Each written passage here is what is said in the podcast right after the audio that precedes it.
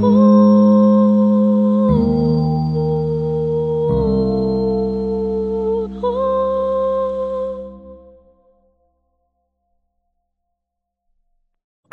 morning, good evening, everyone. My name is Abhinav Agarwal, and I am the curator of the Indic Book Club.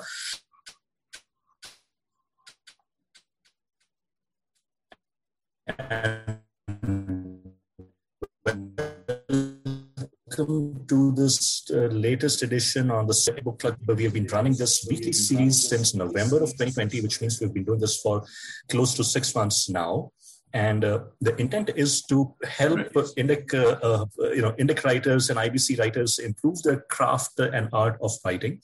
And we do this by uh, by having you asking you, requesting you to submit short pieces up to 800 words in length and send them to Otis in a particular format.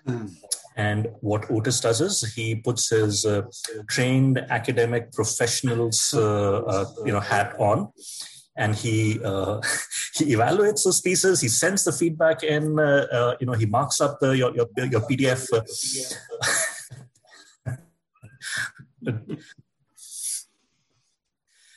that was a wonderful act.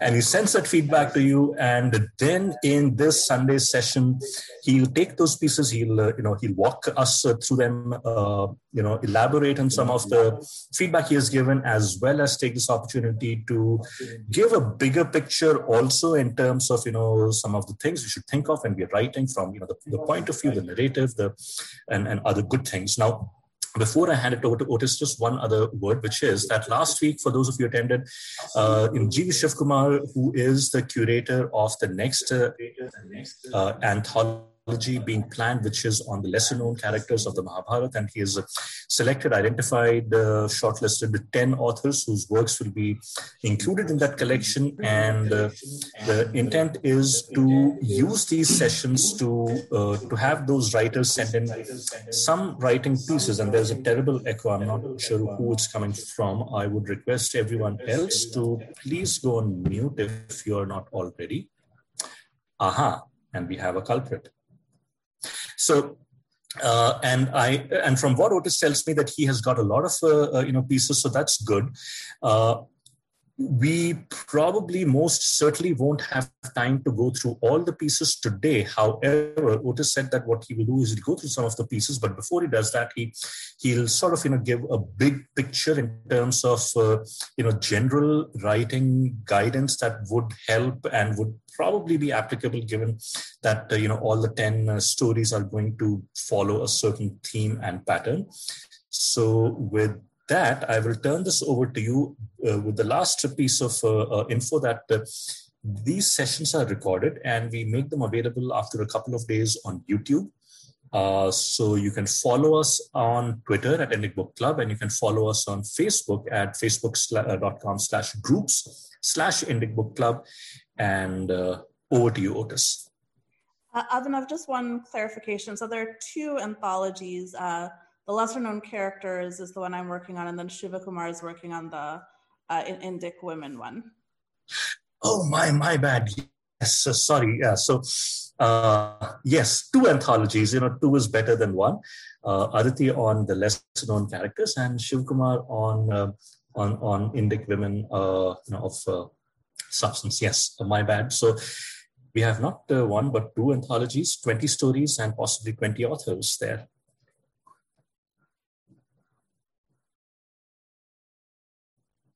Or 25 authors. So uh, I'll go quiet now and over to you, Otis. Okay.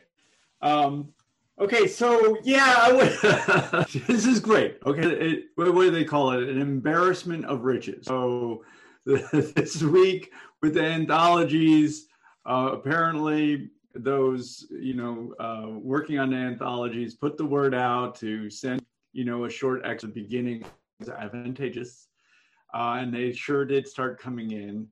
Um, I I began I did you know my I, I have my schedule of course already. So so I was trying to keep up with my general schedule which is which is a little hectic. And uh, so I did not uh, get to all the but I began reading into them.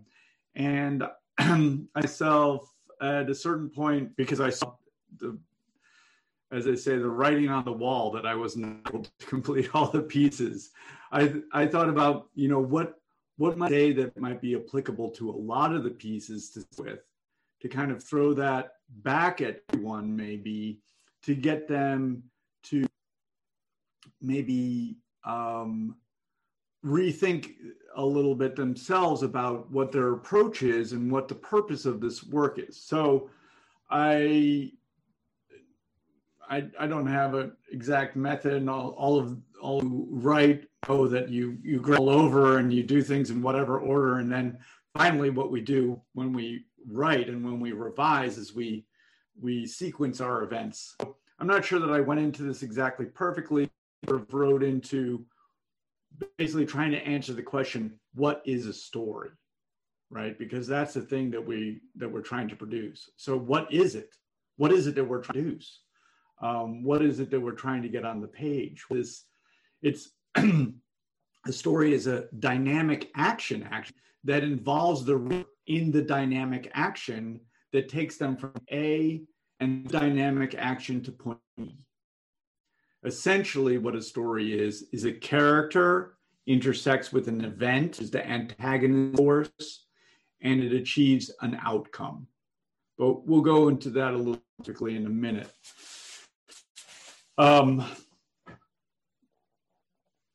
then i thought of uh, since so there's two anthologies um, the, the story conversation i realize is sort of writing into it and writing some notes that I will bring up onto uh, our screen in a second applies to all of us. We're always writing stories. It doesn't matter we're writing you. It doesn't matter if we're writing um, about you know uh, lesser known characters of the Mata. It doesn't matter if we're writing a non piece. It doesn't matter. It's always be a story. It's always be this basically a what what we can call what we sometimes call a conflict, regardless of what we think about that term of a character or something, an entity of some kind, coming to bear on something else, right? Idea, another character, a natural disaster, and then it's a result of some kind. Basically, sort of ridiculously simple one plus two equals three. That's basically what a story is. It's a very simple structure. Um, but I thought uh, because there are so many works that are involved with these two anthologies, lesser known characters and women of the Mahabharata. Um, I think I got that right. If I didn't, um, that I might talking about uh, what is the I class those categories as minor characters. Okay, so there's major characters, there's minor characters, and so I'll I'll go about explaining that. But the first thing I wanted to sort of try to address was why do we write about minor characters? So let me share my screen. Um,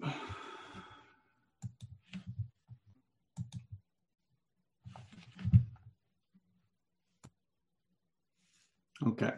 You see my screen? It's a PDF that I've made with my notability thing. We sometimes have problems sharing my notability, so and then just made a PDF and I put it up there. Okay, you can see my screen. So yes, yes.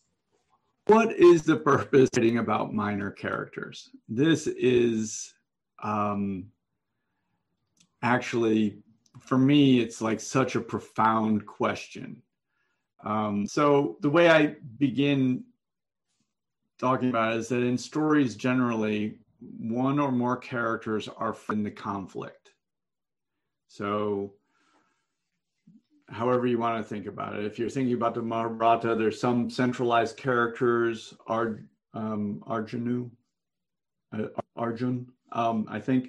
Um, in later on, I'll talk about the Great Gatsby. There's Nick as the POV character or Gatsby. There's certain people who are framed, and we'll talk about that. They are the protagonists. And what that means is that they are the actors, basically. They do stuff um, in the story. And they basically face uh, forces of antagonism that obligate them to engage in yet more actions, you know, depending on how the story goes. So they're framed, they're central. As being central, as I say, so in stories, one or more characters are framed. Um, let's see something here. Do this. Okay. More characters are framed. Sorry, this is oh my gosh, I don't know what my, my thing is doing. Okay, I don't want to do that anymore. I'm stopping doing that. Okay. In story, characters are framed in the conflict. As actors, their humanity is centralized. So there are complex characters that have, um, they are treated as complex, having both an external struggle. Okay. This is something that we can note for ourselves. Okay. So the, this, the protagonist has an external struggle is that they want something. It doesn't have to be complicated. It can be they want money they want a job. They want a, a, a girlfriend, boyfriend. They want something. So that's their external conflict, and they're trying to get it. And they have an internal struggle, an internal conflict, which is a subconscious need. This makes them complex. Minor characters, generally, because they're not framed, their motivation is not really dealt with in the story.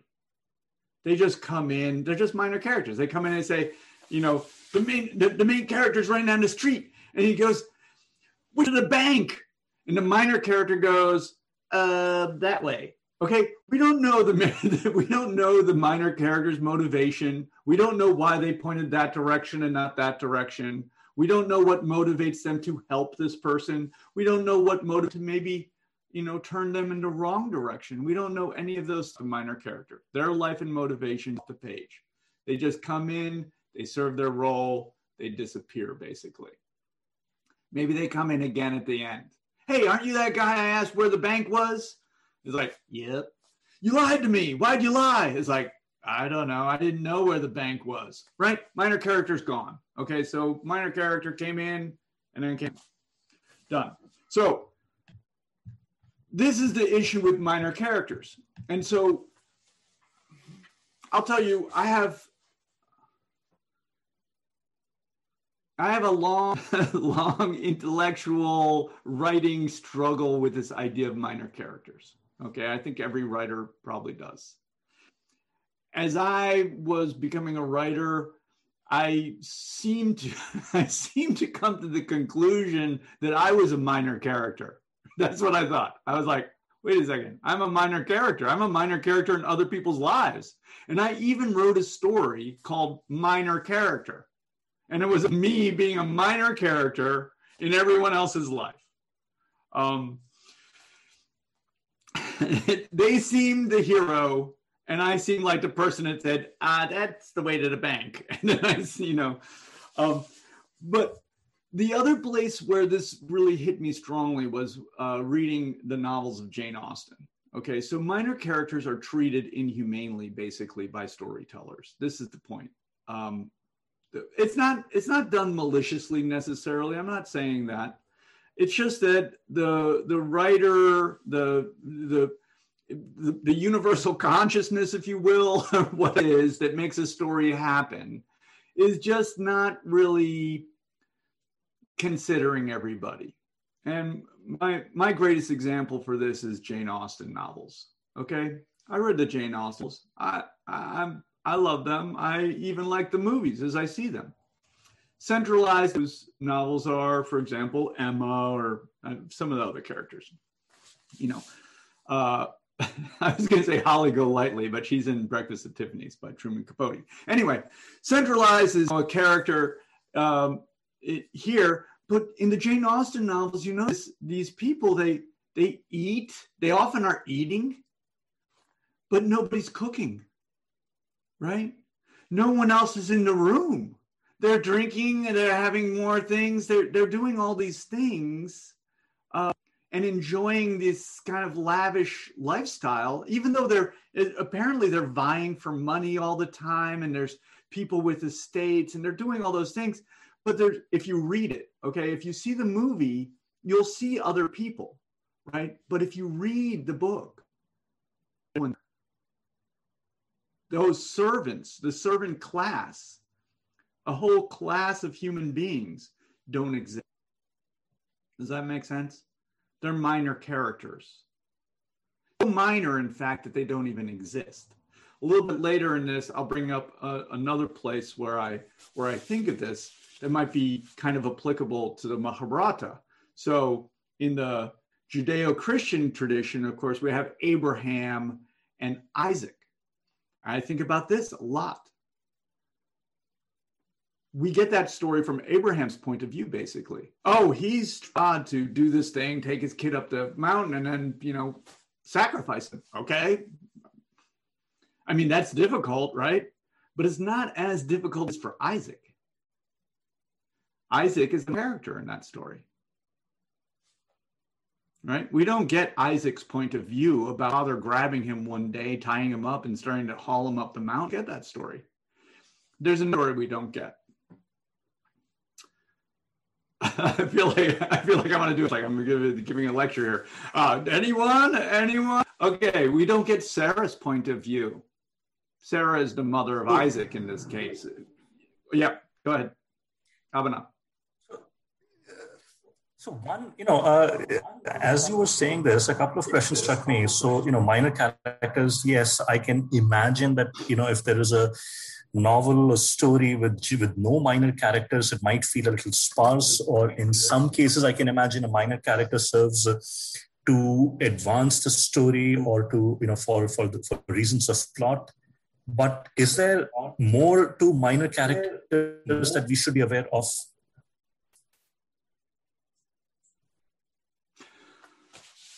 Well, I I just right now I just want to develop what essentially what a minor character is because what we ha- what we have if we're going to be writing minor characters is we have the problem basically of taking a minor character who is not dealt with complete humanity, right?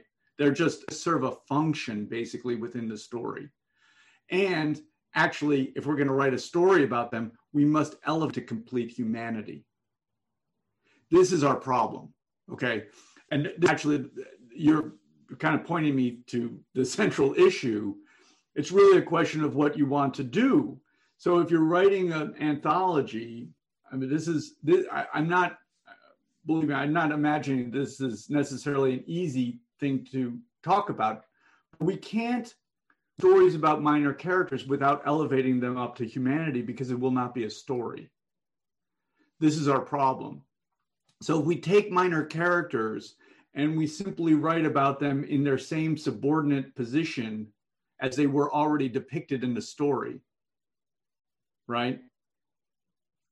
We're not writing a story. That's the problem. Because a story humanizes the central character, the main character. So we're taking a minor character and elevating them up to the main character and therefore we must humanize them in order to write a story.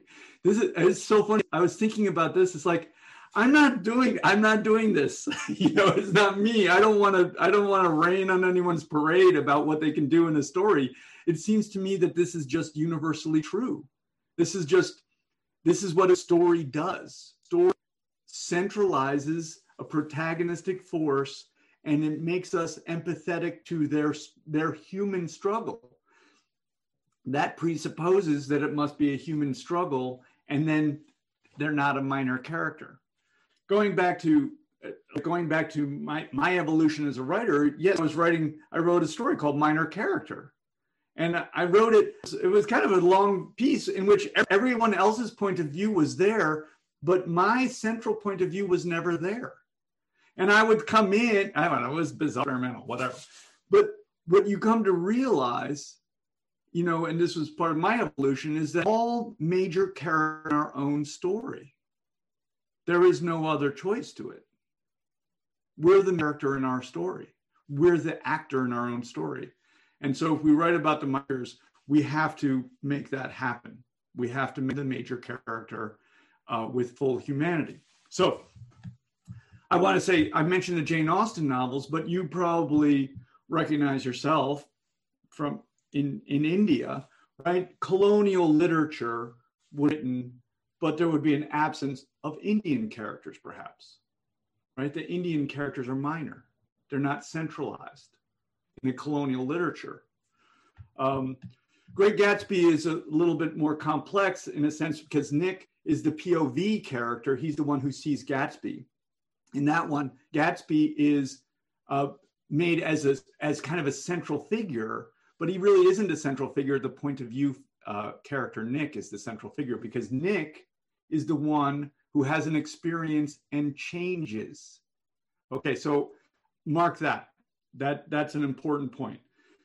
The central protagonist, they are the protagonist because they remember I said a story is character meets event, achieves outcome slash resolution of some kind, and that is a change in character.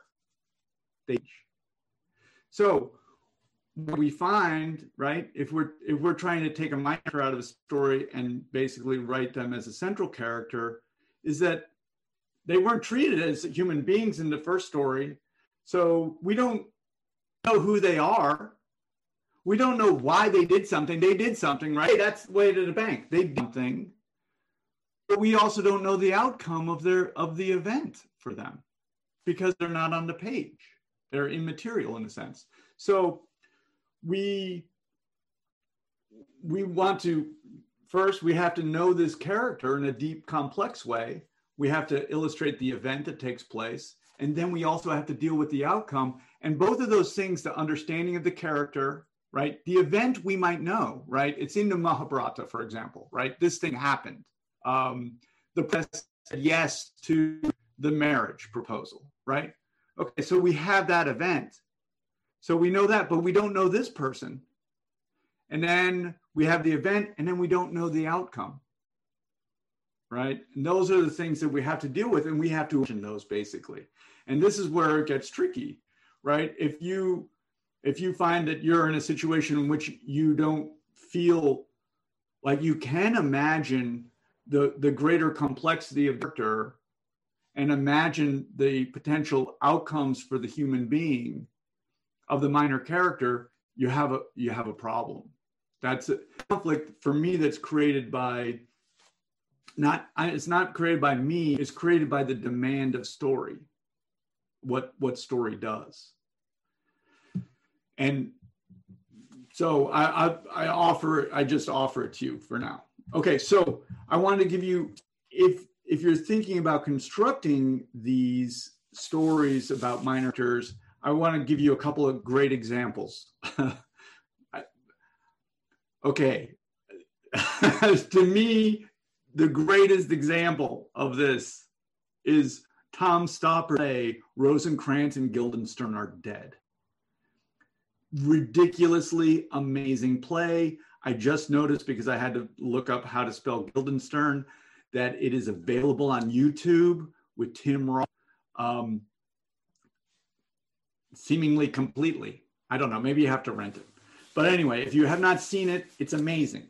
Um, another great example that's been hugely influential in my life and going back. So Mahabharata is a is an ancient you know story. You know perhaps out of an oral tradition, an epic. You know it's an epic this is an example, John Gardner, um, right here.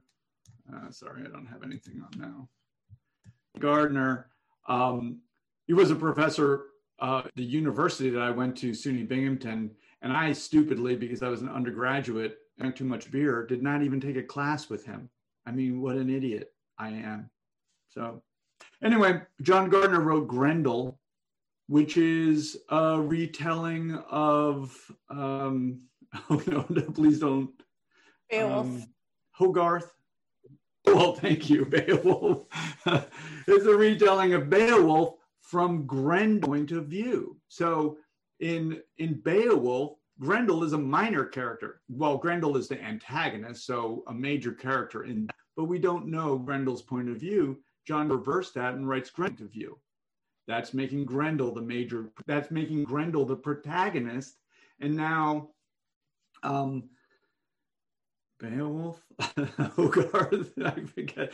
Uh, now, now the human beings are the antagonistic force against Grendel. A very, very illustrative example. Um, I, I can draw upon the Iliad, of course, I know very well. Be like to to write about minor characters. It would be like writing in the Iliad from Helen's point of view, right? So, in Helen's point of view, right now in the Iliad, simply stolen by Paris. But if I were writing Helen's point of view, I'd probably start with her being pretty uh, not happy with, uh, is it Menelaus or whoever? Menelaus or the other king? Uh, Ag- no, not Agamemnon. Anyway, so Aditi's laughing at my incomplete knowledge of uh, epics.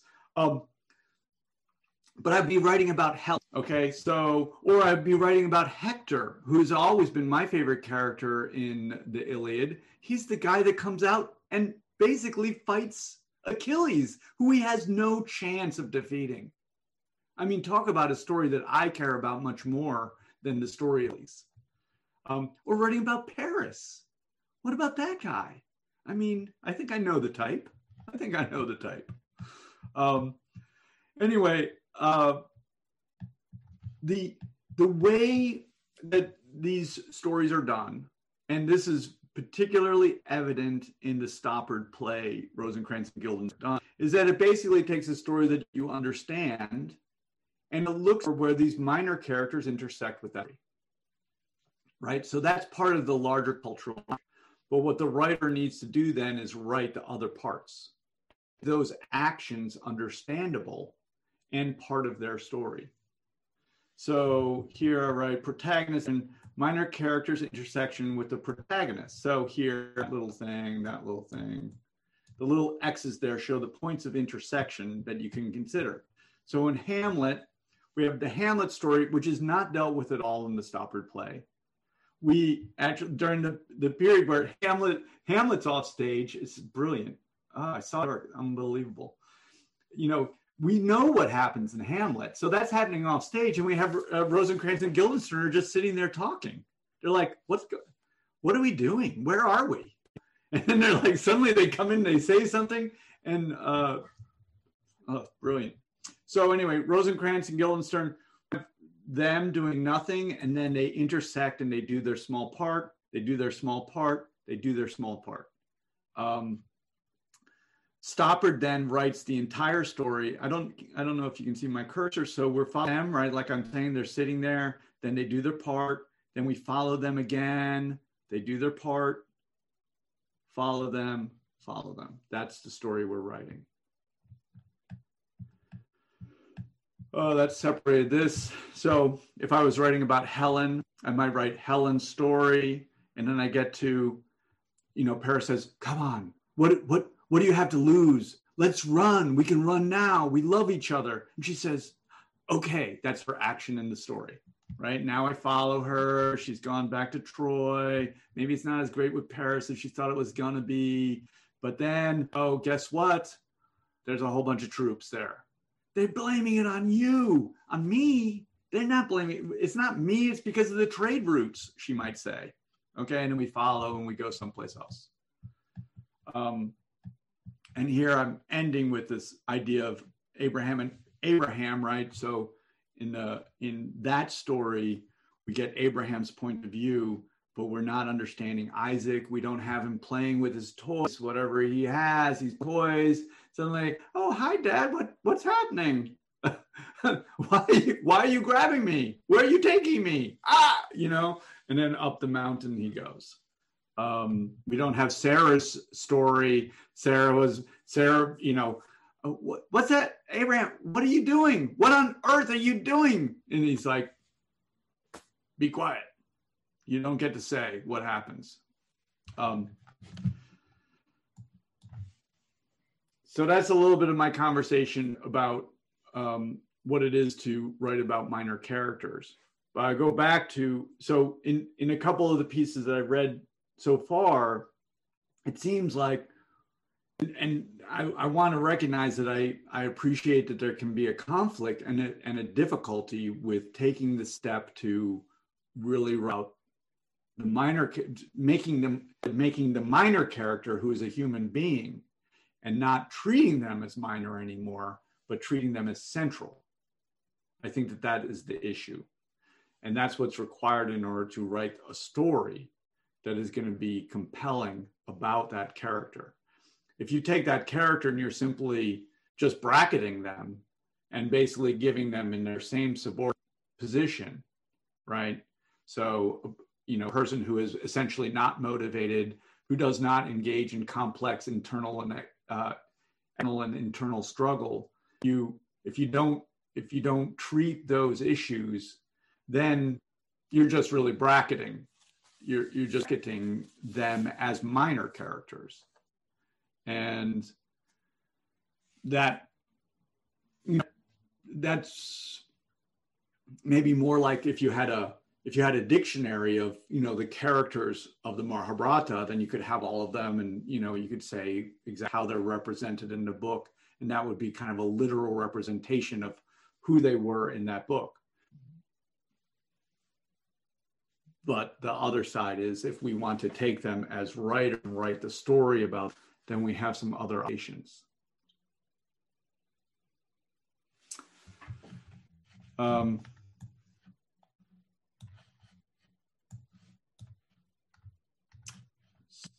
So I'm going to stop that now.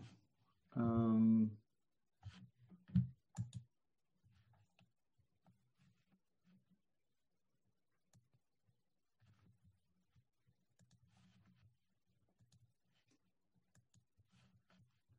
I um, I'm happy to share those notes to draw up something more uh, formal. Um, so let me think. Let me think. Uh, and any questions about that, or you know, trepidations, A DT, um, Ashvan? I'm a little feedback. I don't want to feel like I'm. I, I think it's it's, it's really helpful because it's. I, I, think one of the concerns is because the Mahabharata is a is a sacred text, so there's always a fear of meddling with it. But I think the point that you make is a crucial one, which is it can't just be even looking at the events of the Mahabharata through this character's point of view, because if it's just about those events, there's still that minor role. But it's really making about the minor character and not about the Mahabharata through the prism of that minor character. that's crucial. Right, right. You know, right to the to the point of like in our own lives none of us are minor characters okay so so like helen for example when she she she doesn't think of herself as her when she decides to flee with paris right it's not a minor character in her life doing and and doing that action. And none of us are whatever that those actions might be. And that's basically when to frame in the story is that protagonist is antagonistic uh, response. Um, but it's it's uh, it's still because it falls into this you know kind of difficult area. If I were writing the story of uh, you know of of Sarah in the Abraham and Isaac story, you know there there are some people who would say, "What do you mean? There is there is no story of Sarah, right?" I, but I say, I think there, you know, that's that's what I that's what I would have to do. Um, it's it's actually I do understand not an easy easy thing to do in in more ways than than one. I mean, you could just look at it in terms of that issue, right? Um, but it's also difficult for us as writers to do that. You know, to to get to this where we can sort of release ourselves from from some of the I want to say like the authority of our understanding go to another place of imagination which is I think a deeper authority I don't know. I, I don't know how to say it, but I think we have to trust ourselves a little, and then our responsibility is always to do the work as well and as well as we can. We can't do it better than we can, so we don't have to worry about that. So we shouldn't we shouldn't worry about that. But if we do take on the task, let it as well as we can. When when we when we attempt to capture a character and write a story about them, we just want to very very best really try and capture their humanity. Doing less than that that that's this is where I, I really fall sort of aesthetically. We should never we should never do less than we always have to do our very best to truly capture the humanity character we decide to frame. Because then other if we do that, then we're just using them. And we should not ever use.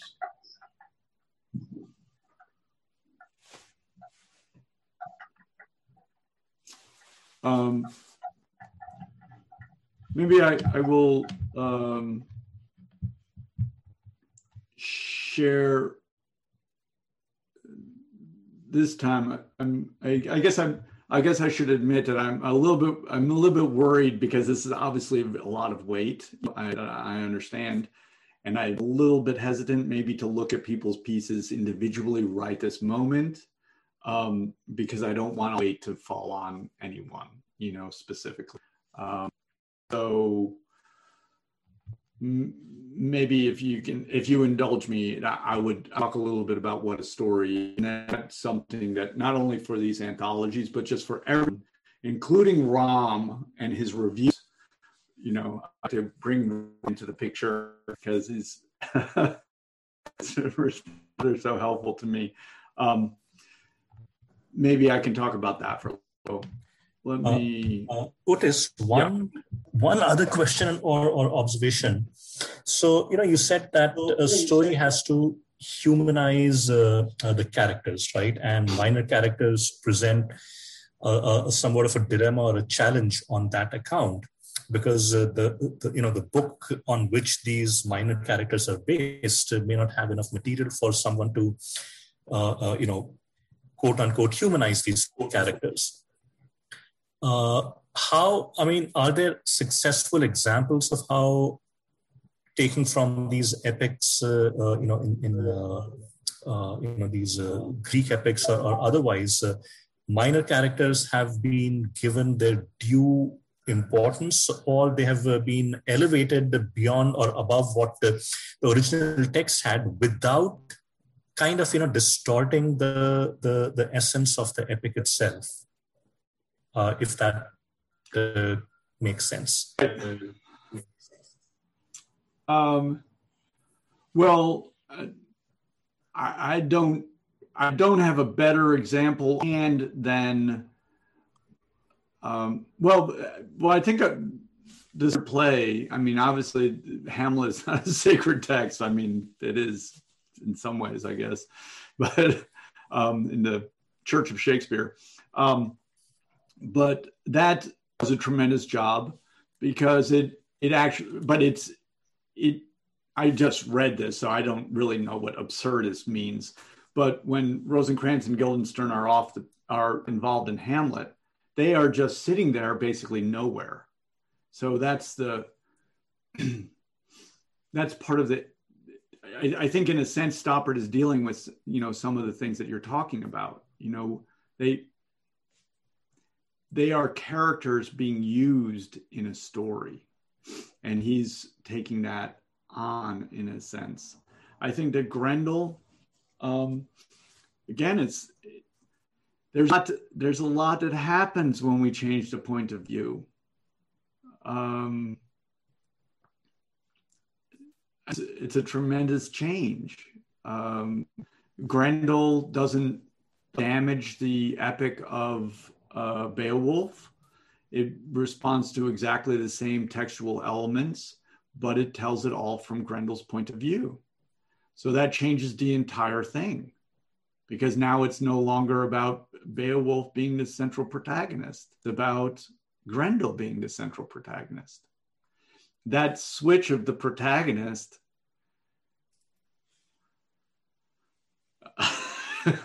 once you realize uh, it's it's uh, relatively mind blowing. You know, um, it does it. I don't have a good answer for them. Uh, there are oh, some. So I'll, I'll, I'll, I'll well, let me let me let me maybe start by trying to example. Okay, so one of the pieces I'm not I'm not drawing it up right now, but uh, you'll you'll know probably the princess, and I feel like I've read this story, but she is um, she's basically allotted to. There's going to be a proposal from Bhishma, I think, and then but she's going to maybe go back to a, another um, principally. Um, but anyway, she's depicted as vain. Okay, so in this in the story, she's depicted as vain. That a perspective. Let's say the Mahabharata, I would imagine is coming from that. That she's beautiful, but she's vain, perhaps. You know, but if we're treating her as a character in a story, we can't treat her as vain. I mean, people are not just vain; they are ex human beings who are engaged in strategies according to their context in order to get wants and you know we we have to make her more complex essentially. We actually this is where where what i'll get to here in terms of the story. We have to understand and depict her motivations. In a sense she can't just serve right? I mean it's like the it, it it's a little bit like the the in uh, in in Jane Austen. They're, they're so they have no motivation. They don't even show up. They don't even have to show up. We, don't find out that they have you know a family of five that they're feeding at home, and that they're accepting the orders of these people who are so um, abusive to them because they need to feed their family and they don't have a choice. We don't get to know any of those things.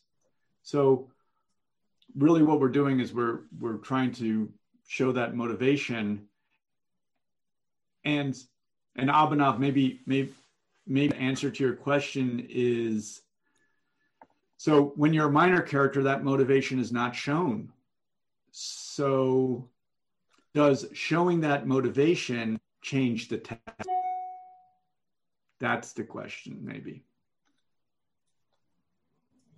I, I was just going to add there, there are some novels by um, Madeline Miller where she takes the character of, of Circe or um, Patroclus, uh, who's um, a companion of Achilles, and she tells the stories to characters.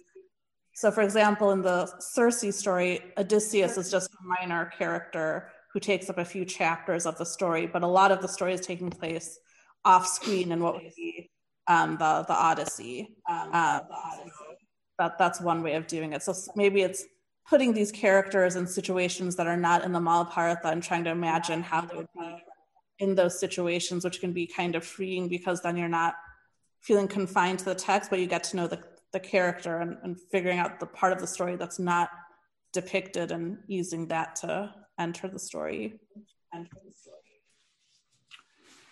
that that's a, that's a choice. That's definitely a choice. I mean, you could take a character and just have another scene in a sense. But th- what you're describing with Circe you know, that is there's a chapter that shows the intersection of the story we know, which is sort of grounding it into this cultural context.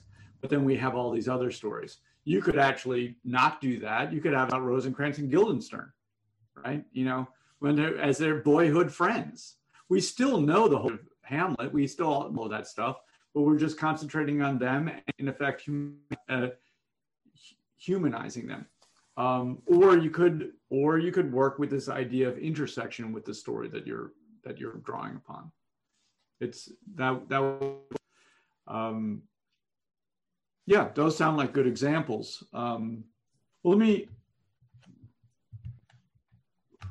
with with that in mind I guess this is this is probably the the main thing I'm I'm trying to address maybe, and it might be, you know it's a good time at the as creating these projects that um, that taking on this project means pretty much writing story with these characters as central. And so uh, rather than reproducing the text that you know, this is another question for us. It's like if we're reproducing the text that everyone knows, what are we bringing to it, right? What is our what is our addition?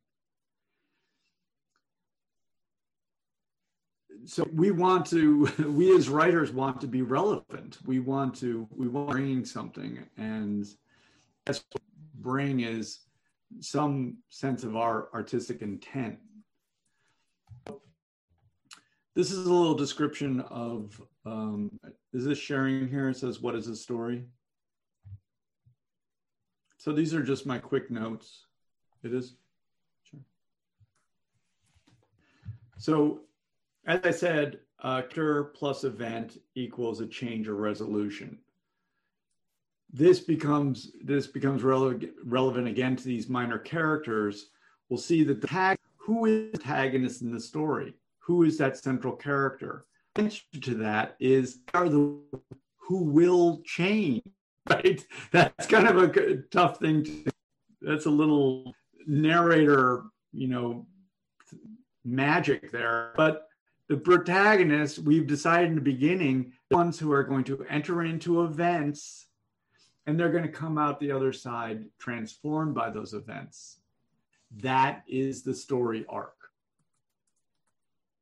That is a, that is an essential element to. I don't know if I have to go a lot about why that happened is not a story, but maybe I'll just say briefly that uh, this is this is my map for it. If a tree falls in the forest and no one is changed by the experience of hearing it, it doesn't matter.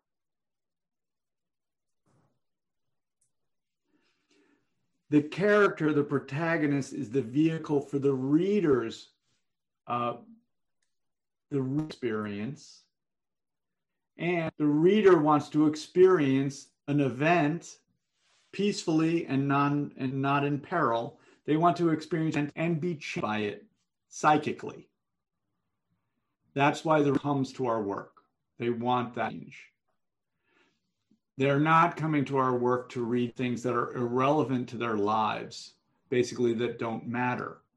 And so the way we work with stories is we create this protagonist in which they have an experience that does change the reader uh, with that experience and experiences it through verisimilitude, and they're also changed and transformed the story. It leads us to I read this and I and I cannot look at the world the same way again. That's a very positive result of work. And in fact, what happened to me when I read, for example, Grendel. It is also what happened to me when I watched Tom Stoppard's play. I could not look at it the same way again because I could not look at characters uh, about humanity. That's what occurred. To Grendel, I could not look at the antagonistic force as a monster, right? Because that depiction. So that was revelatory. So, uh, character plus event is a conflict. Conflict is two things, right? Uh, the care and the event is the force of antagonism. It could be a person, a natural disaster, it could be this, that, or the other thing. Basically, to create the greatest dynamic force, they should be diametrically opposed. I want money. The bank, I do not to give it to you. I want money okay? Diametrically opposed. This creates the greatest action. We need the greatest diametric opposition on the page because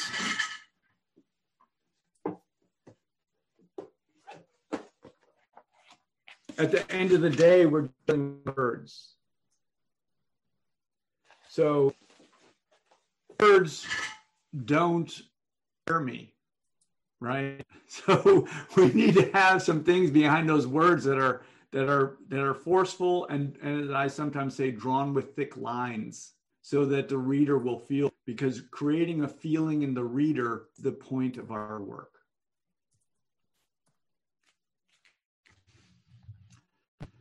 Okay, as I'm the point of view character, the one who will change. Um, and then this is going into some things I already, the complexity of the point of view character is created by two things that are essential to the story and the story arc. We understand the point of view characters struggle meaning want we understand that they want money for example but we also understand the point of view character subjectively meaning that we have insight into them and we can um, we understand why they're they're trying to get this thing even if they don't understand themselves. Take for example um, the the character who is depicted as vain. So we might see we might see that she is taking actions to look good. What we understand internally and subjectively is that she's doing those actions because she fears being rejected, because reject means um, that she's used to her family, useless to the world. So we might understand those two issues. So now we just don't, we don't see someone is vain at all. We see who wants something and wants something for a complex emotional reason. And that makes her human.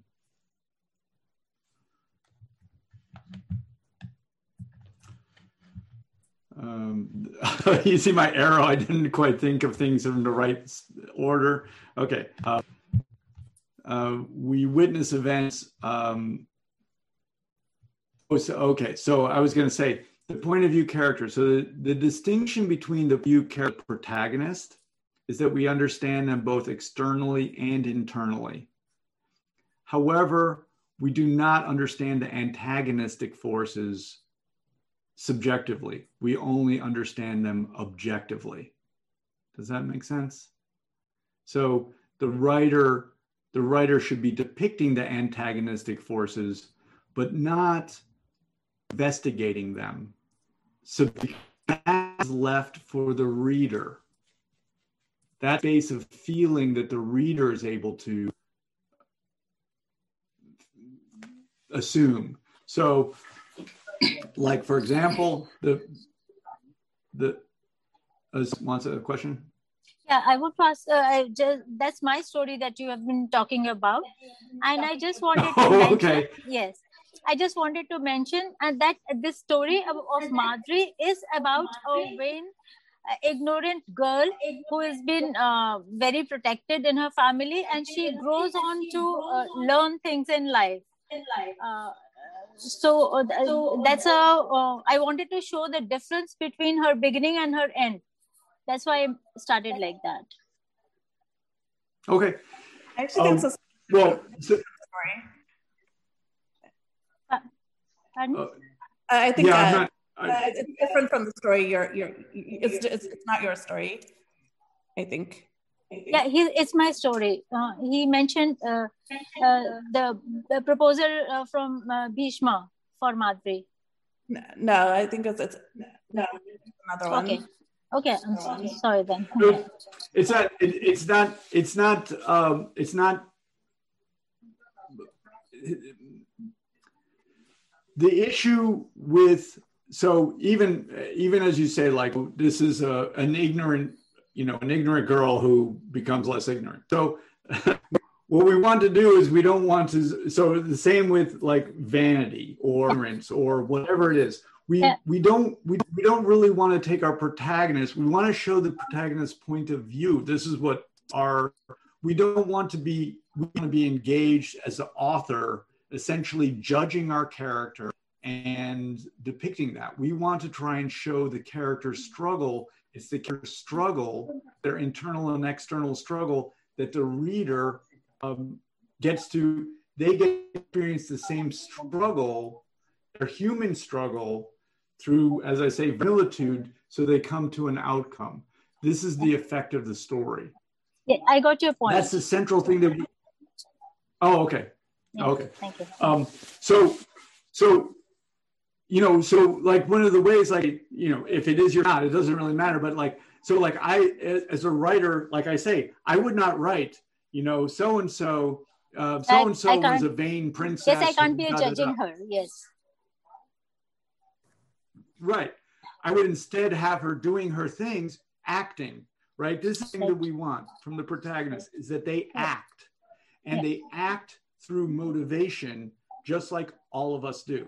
That's the central thing to depict when bring inner character who is only serving a role before. Now we want to make them the central character. We want the protagonist. The protagonist acts. The I, I want to emphasize that non-action is also a choice and an action. So they are an actor. They are doing things. And they are making choices for reasons important to them. And if I can, I also, so I am also the central character in my own story. I also do the same thing. So now this is a point of similarity between me and her, right? I just, I think it's worth saying, like, um, and this is, it's for us all, right? If I come in and I'm judging my character, right? That um, the reader either agrees with you or feels threatened by it, right? They're like, oh, she's vain. That's a distance. You know, I'm like, well, I'm a real person. I'm a I'm a character that engages and and and I'm and I'm struggling. I'm a you know, I'm, I'm filled with a, a zest for life. But this character is just flat, just like this. I can't identify with them. But when you show her struggle, which she has, I find my struggle with her struggle. I'm also struggling. Struggle is the universal element. It seems to me. And it, it, it's also this it's this wonderful thing this is how i think why point of view is so powerful what, why it's such a powerful tool in our writing is that like i say we the point of view character, the protagonist, we understand both their external struggle, we see what they're doing. Everyone else sees that too. He's there primping, you know, doing all her stuff. But we also understand the motivation. So both the external and the internal. I am the same way. You see me going around, walking around the street, strutting around, do, do, do, do, you know, being all big and bad. You don't understand how you don't understand the internal that I'm actually terribly insecure and terribly afraid. And I push people away because emotional interaction makes me scared, whatever it is. So we all are doing the same thing. We all have this externalization and we internalization that no one knows about a secret. When we show both of those things, then me, my secret self, who's just like that, I identify with it. And I empathize with it. Now, this is what people have often said, you know, heard me say, what is what do we want to do when we write a story? We want to grab the reader by the throat, violent sounding, and not let them go. What I just said now about the internal and external point of view and me having an analyzed self and an internal secret, that connection is to grab by the throat. Thank you. I got your point, and I'll work, on it. Yeah. Thank you. It's. I will. I don't. I mean, I want. I want to be delicate, but what when you do, you will see that it's an amazing experience because all have to do as a writer is you have to go into her humanity. And that is an amazing thing. Um, just, I was just reading one section. Um, I think Sorella has a, a review, maybe, and uh, and so I'm sorry, okay. I don't know the Mahabharata as well as I can, but there's a charioteer who has who's been given the divine ability to you know know the story from everywhere, and uh, that's a little bit of the feeling to be the right and go into the humanity of the character. That's the imaginative capacity.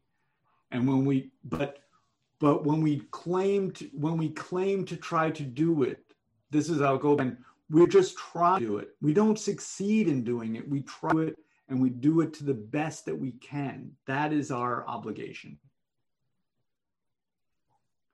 Um, so, uh, so what is uh, one one question now on uh, how do you want to do this next week? Because uh, you know, you've uh, talked about some of the uh, you know the, the higher points of minor characters and you know establishing the point of view, the conflict, and then so on. And given that you also have a substantial number of uh, of uh, writing samples from these uh, you know uh, authors selected for the two anthologies, so how do you want to do this uh, next week? Is there anything in particular you want to tell the authors, or uh, what you think you, you you want to cover next Sunday?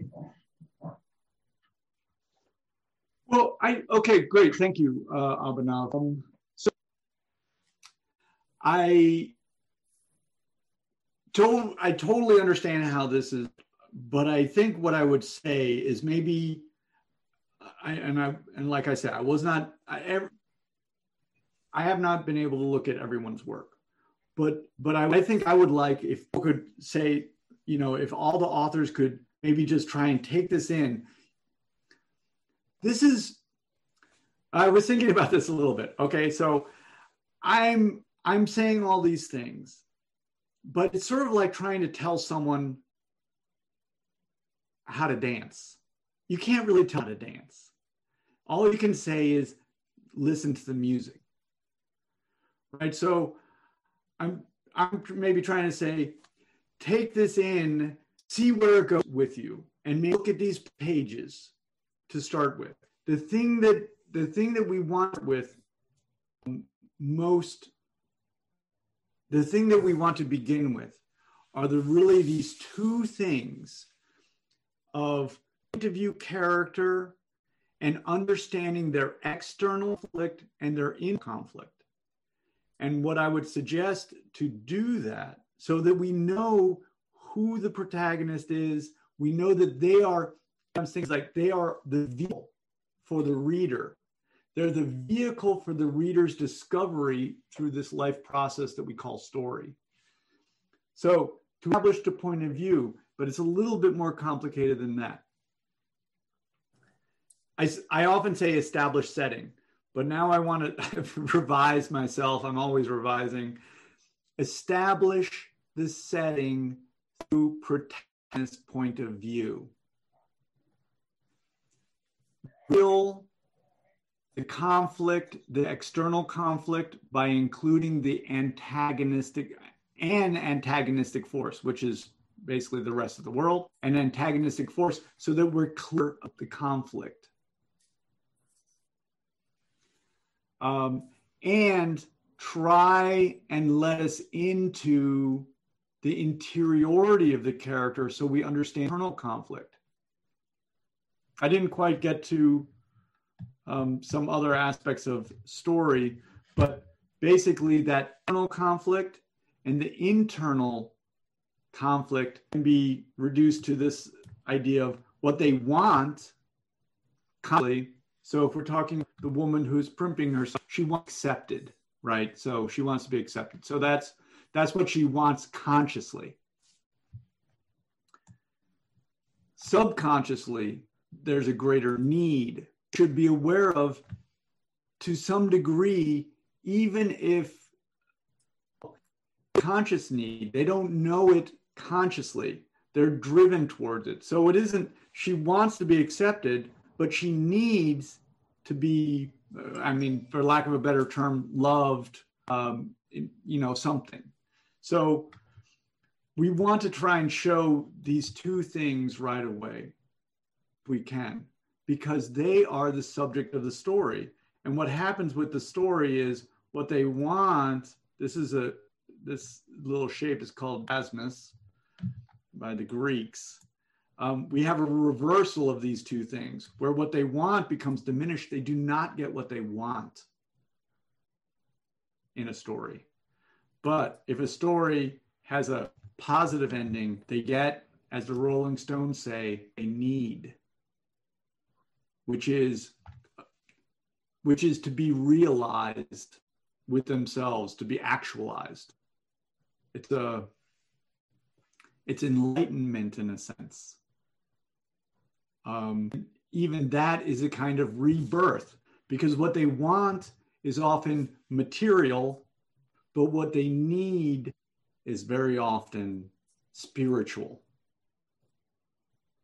And that's and that's the movement of story.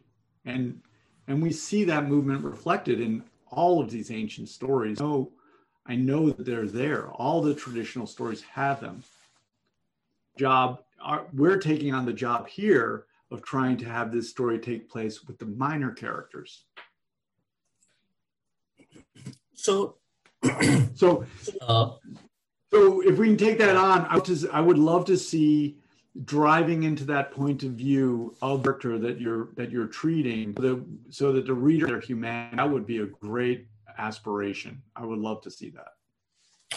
So here's a suggestion. Uh, we are at uh, you know we we're close to closing time now but uh, uh, uh so here's a suggestion to the people who sent in their their uh, you know their works uh, if you want to take uh, these points and rework your sample, if you think uh, it needs reworking, if not, you know, then that's obviously also fine. But if you want to rework your sample and then send it back to Otis, uh, then perhaps next week, Otis, uh, you know, you can pick up uh, some two, three, four, however many you're comfortable with, and use some of these concepts that you have talked about today and and use them to illustrate uh, you know whether how well they have been applied or not applied or where things could be improved or what is you know coming out very well versus not.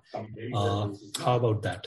So you know it's both to you as well as to all the uh, you know all the participants. Uh, yeah abhinav that's a great suggestion. So it right. I i mean i there's um you know, no forcing. Okay, so just take take things in. You know, see if if that this inspires. Look at those first pages. Be like, well, maybe just try it. I do this a lot. Okay, I I take written and I just write experiment. And sometimes, or you could even say, you know, uh, uh, that Otis experiment. You know, I'm gonna get right and just try. Not that you feel invested in. You know, that would that places, right? But this is just a place to open it up. It would be great, great suggestion.